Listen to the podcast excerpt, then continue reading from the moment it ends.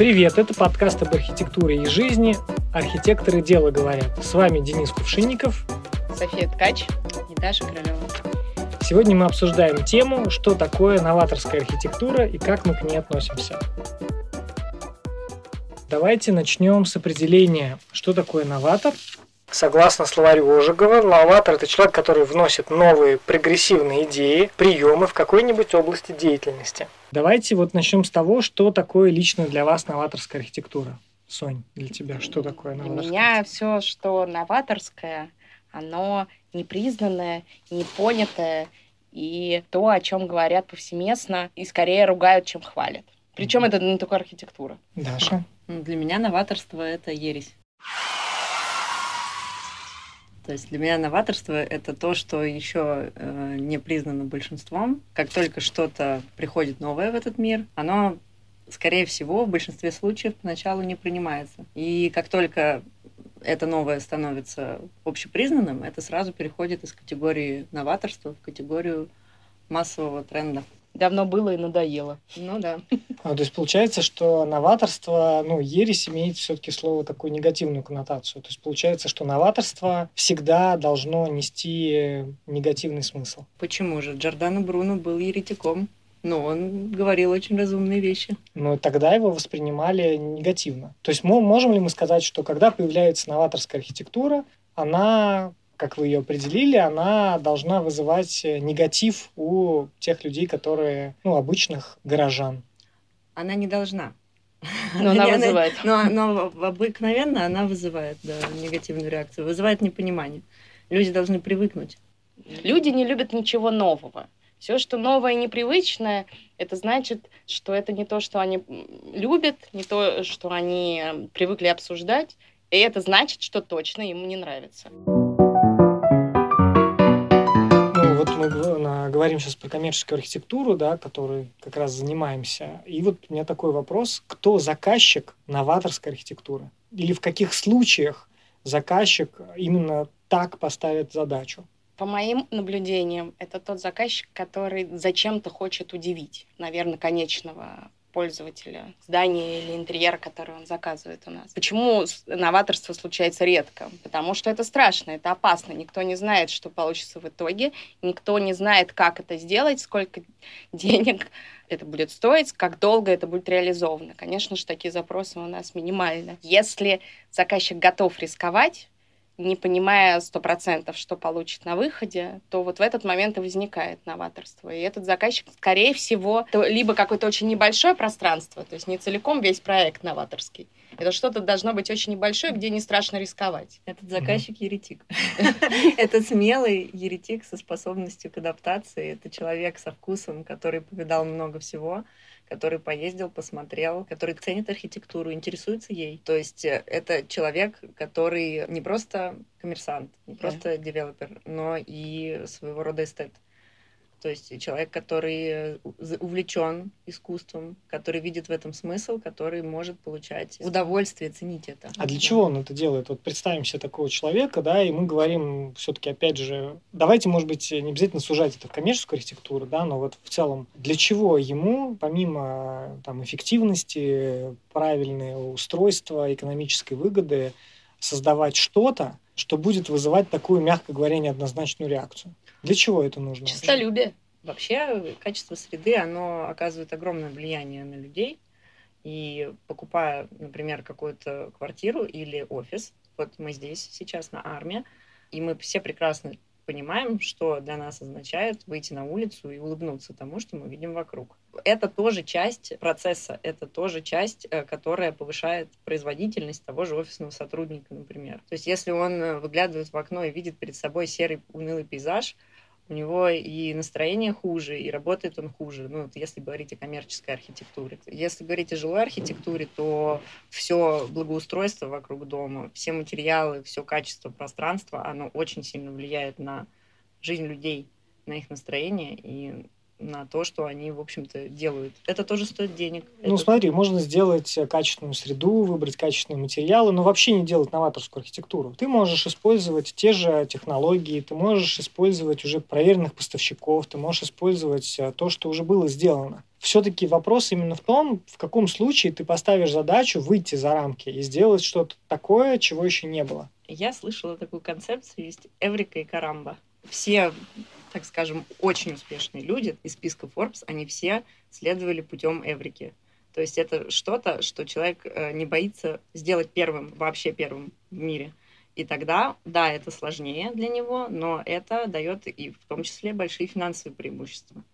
Потому что человек создает то, чего еще не было вообще.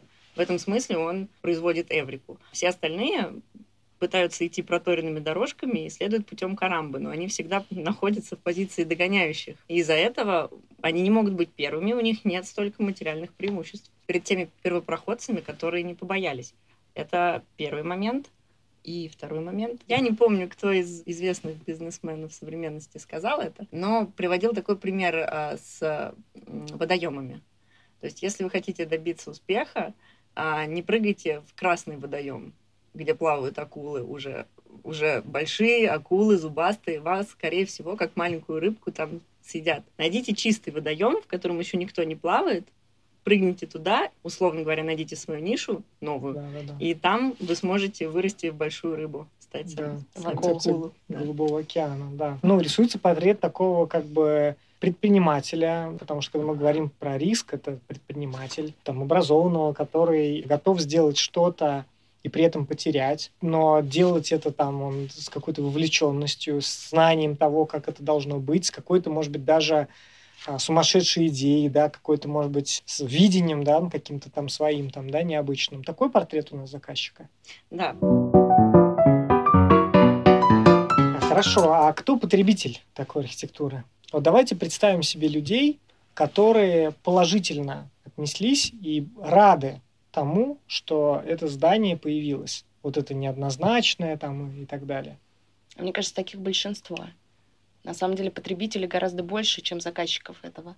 Я ну, думаю, ну, больше, что... кто, кому случай, это нравится? Случай, вот давайте, вот мы вот... же говорим о том, что это ересь, что это выход э, за рамки, что это что-то, что люди не видели. И это подразумевает а, негатив у огромного нет, количества людей. Нет, ересь — это не негатив. Так. Вот мы же можем сейчас оглянуться назад и увидеть, что всех, кого сожгли когда-то на костре, это был не негатив. У нас есть опыт того, что закостенелые духовные лидеры, они сжигали на костре и были неправы в своем э, вот этом вот консерватизме. Поэтому не нужно... Я имею в виду в момент кажется, появления. Вот оно здание, вот ленточку перерезали, вот ну. в этот момент. Первые публикации в, не знаю, есть э, там МК или что там у нас есть э, в, в, там, в какой-нибудь газете.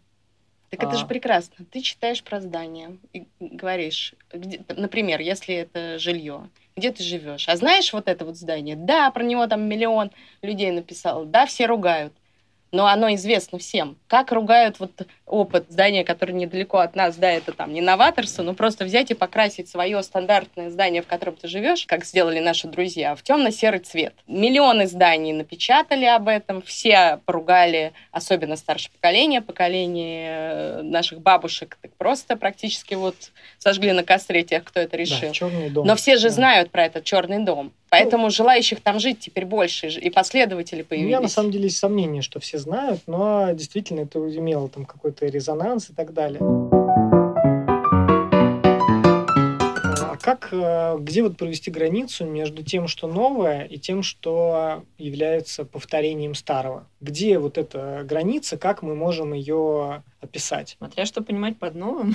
Ну вот мы говорим про да, там, новаторскую архитектуру. Вот как мы вот определяем для себя, что вот это здание там является новаторским, а вот это на самом деле повторение того, что уже было. Любое новаторство, оно в какой-то степени плавно вытекает из. Крайне редко бывает такое здание, которое ты не понимаешь предысторию.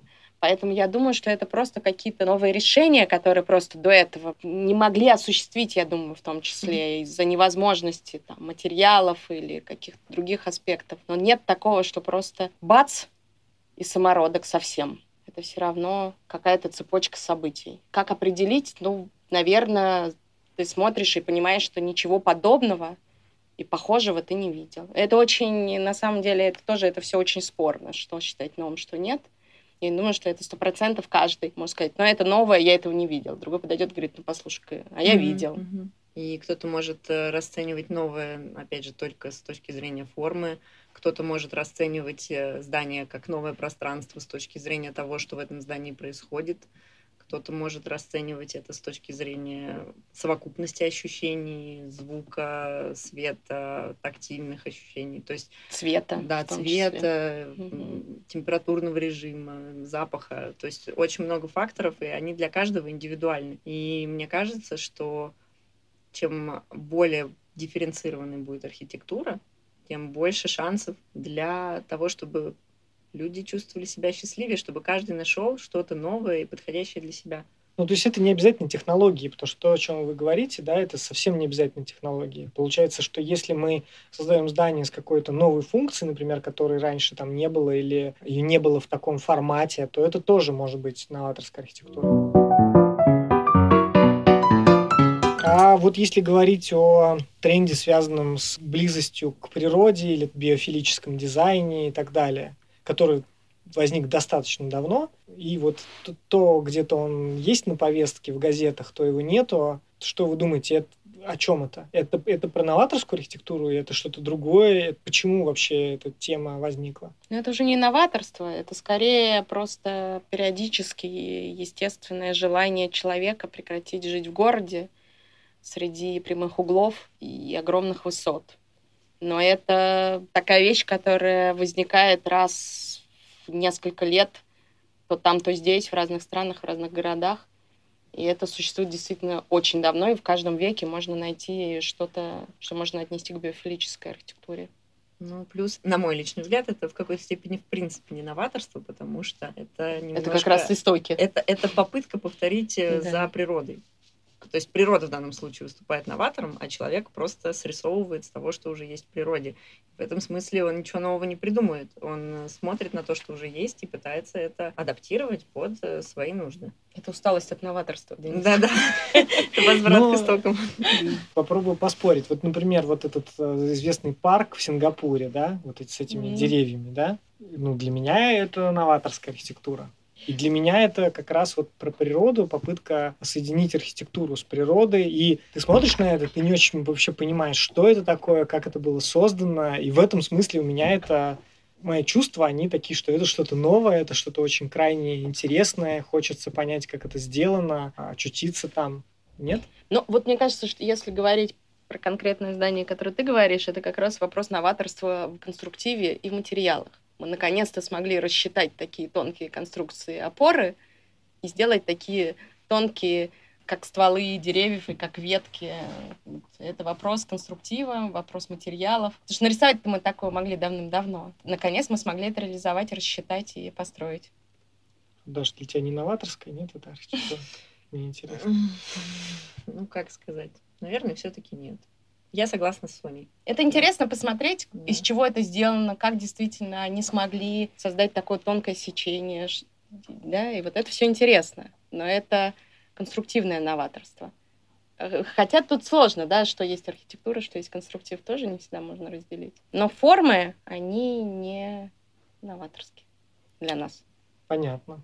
Хорошо. А если говорить про историческую перспективу стилей архитектурных, да, такая тема не знаю, насколько мы готовы по этому поводу поговорить, потому что, да, Сонь, ты уже там и говорили все про конструктивизм, но если уйти назад, может быть, какие-то были еще этапы в архитектуре исторической, которые воспринимались людьми, жившими тогда, как новаторская архитектура.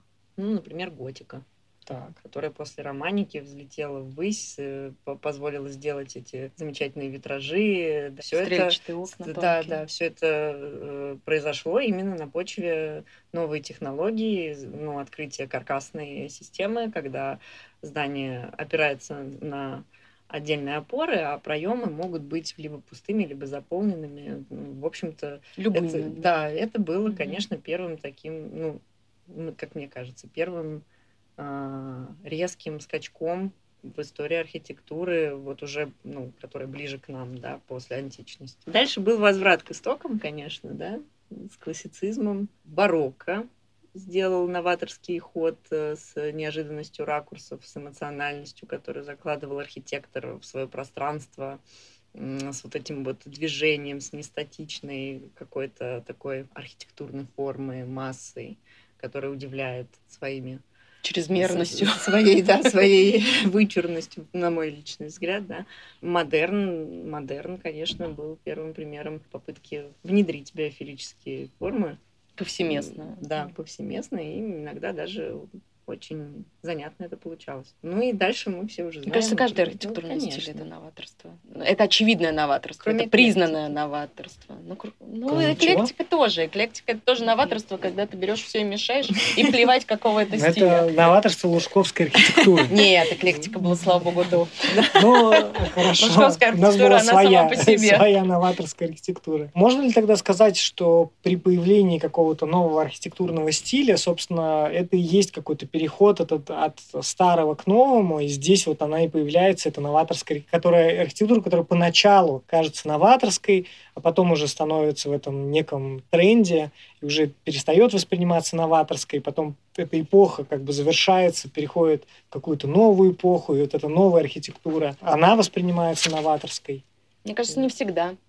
У тебя может быть что-то, какая-то вещь единичная и самоценна, и это, и которая не вызывает течение последователей за, как в том числе там, ну, Эйфелева башня, она течение последователей с точки зрения конструктива, но глобально есть же вещь, которая остается вот самоценной и без последователей. А есть возникающие э, стили, это значит стиль, который захватывает весь мир – и здания, возникающие везде, подобные. А мы можем сейчас привести примеры вот первого варианта, то есть те здания, которые не стали трендсеттерами, да, которые остались как такими необычными, новаторскими. Таких да, много на самом деле. Таких много, особенно если говорить про здания не, не очень высокие, там не больше трех этажей, то большое количество, например, зданий из пластика, которые тоже не стали трендсеттером, не, нет такого количества зданий, которые, чтобы повсеместно в каждой стране, например, из пластиковых пузырей такие здания сделаны. Но стало понятно, что это, конечно, очень необычно ново, но, может быть, нафига нам это надо? Такое количество пластика, да еще и пузырями. Это не вызвало за собой последовательных каких-то следующих зданий. Из супердальнего это может быть в той же Франции здание современного искусства, где инженерия на фасаде, но тоже нельзя сказать, что очень много подобных зданий. Ну да, инженерия на фасаде, но окей, необычно, но это не настолько здорово, чтобы... Не э, создало новые, новые течения, Нет, новые стили. да. То есть вот Роджерс несколько домиков таких сделал. И, и хватит, и да, все. и будет. Но мне кажется, новаторство это своего рода мутация. Мутация, да, какие-то скачки, какой-то пульс движения. То есть вот было что-то вот у нас ровно устоявшееся, потом в какой-то момент возникает, например, центр Жоржа Помпиду. И он не приживается. Это как если вернуться, ну, условно говоря, к эволюции лягушек. Ну, перейдем, да, немножко от архитектуры к лягушкам. И вот они, э, значит, были в, какие-то, в какое-то древнее время, жили себе лягушки, и в какой-то момент произошла мутация, у лягушек появились перепонки. И эти лягушки стали более способны к выживанию, они э, стали быстрее плавать, и эта мутация прижилась и послужила для дальнейшего хода эволюции. Но были и другие мутации, когда у лягушек, например, цвет глаз изменился.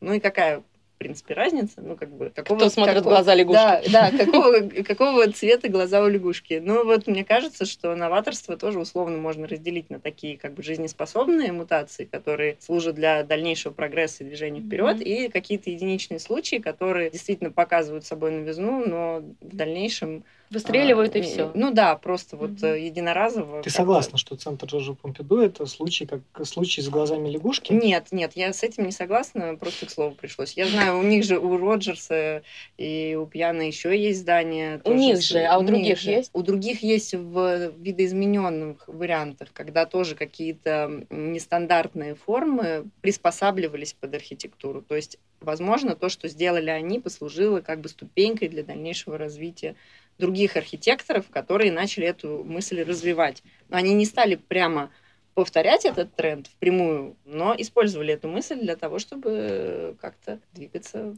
Вот тоже думал по поводу того, какая архитектура для меня является новаторской. Я же должен был тоже подготовиться. Вы-то как бы были готовы, а я-то нет. Мы были или не готовы. Мы вообще не готовились. Про лягушек тут рассказываем. Про лягушек прекрасно. Первое ощущение эмоциональное. То, и оно такое у меня, что ой, э, я вообще не понимаю, как это сделано, или там как это стоит, из какого это материала.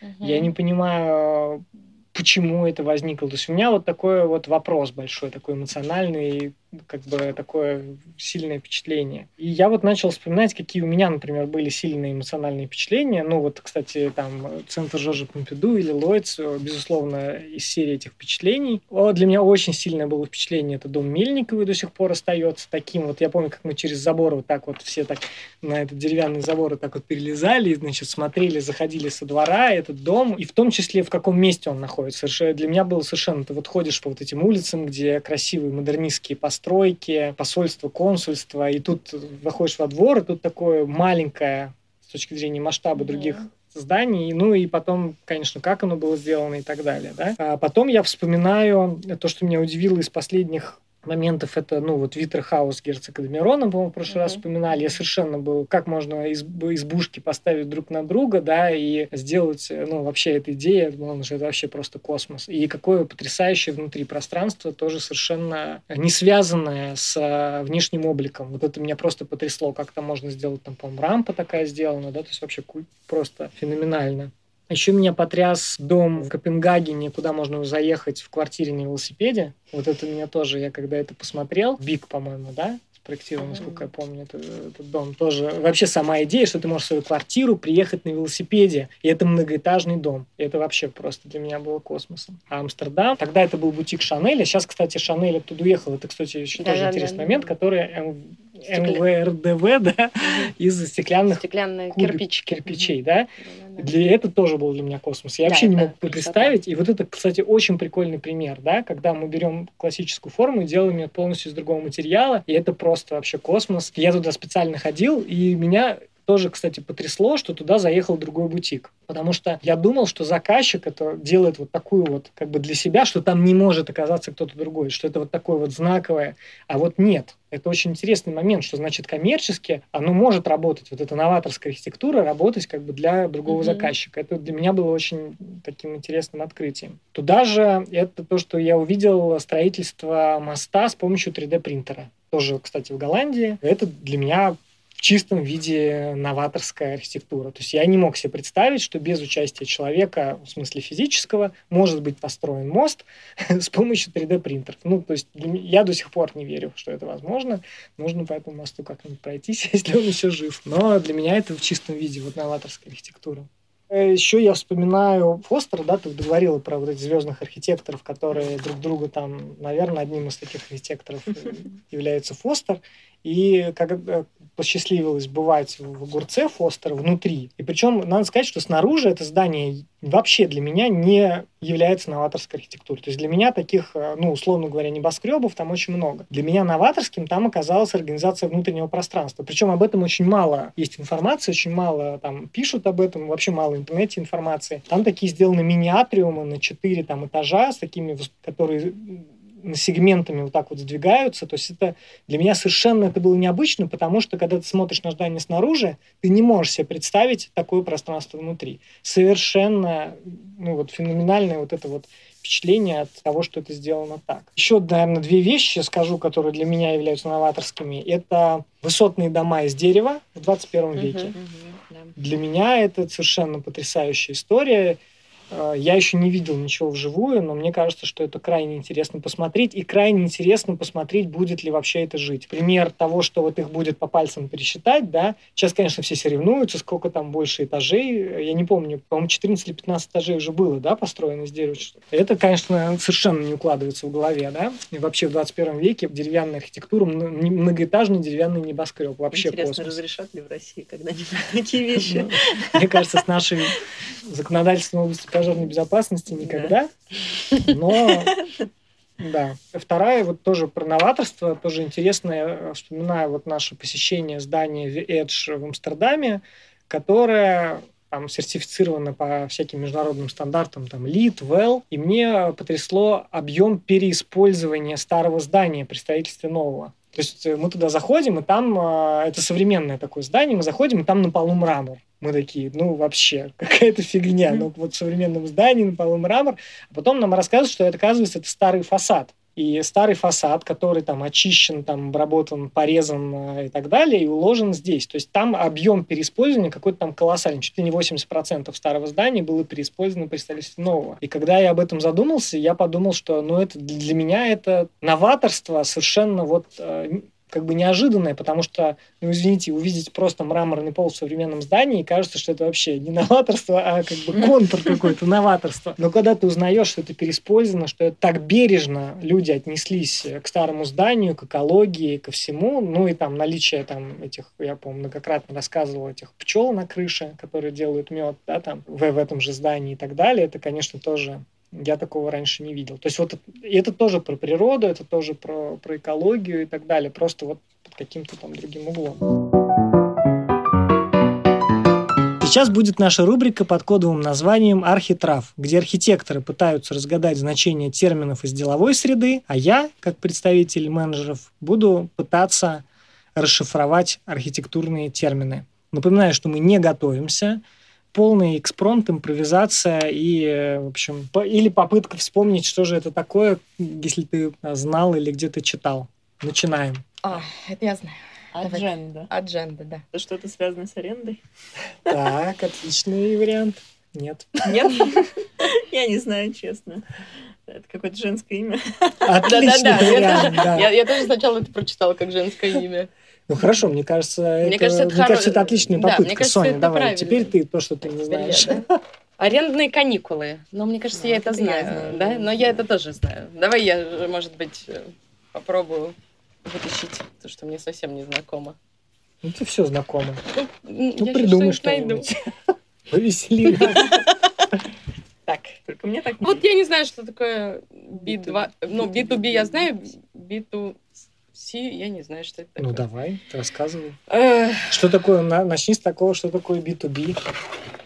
Слушайте. Или B, V2V.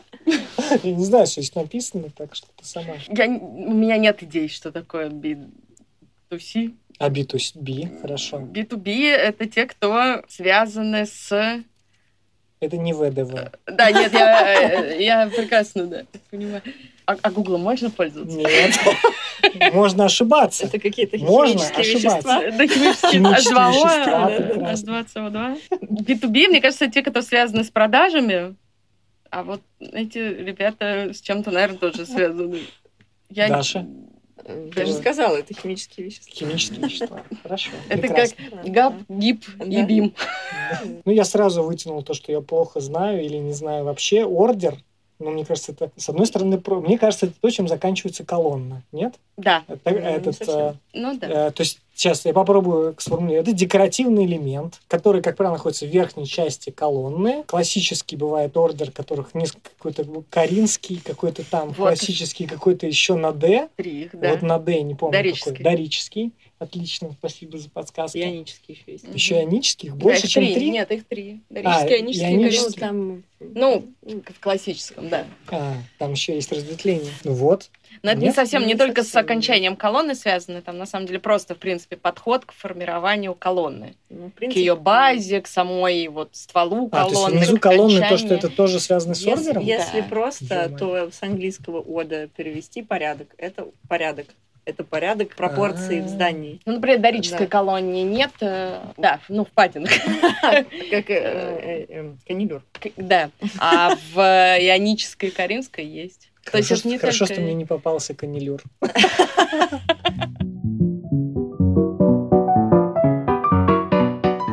Наш подкаст посвящен 30-летию архитектурного бюро ABD Architects. Мы благодарим наших генеральных партнеров компаний Pridex и Anker, стратегических партнеров Бена и Contract Interiors, а также компании Arkskin и Milliken. Также мы благодарим наших соседей, компанию Пионер, где мы сейчас записываем данный подкаст, производитель автомобильного аудиооборудования за возможность записи подкаста. Ставьте нам звездочки, лайков почему нет, видимо, лайков нельзя ставить, и приятного прослушивания. До новых встреч!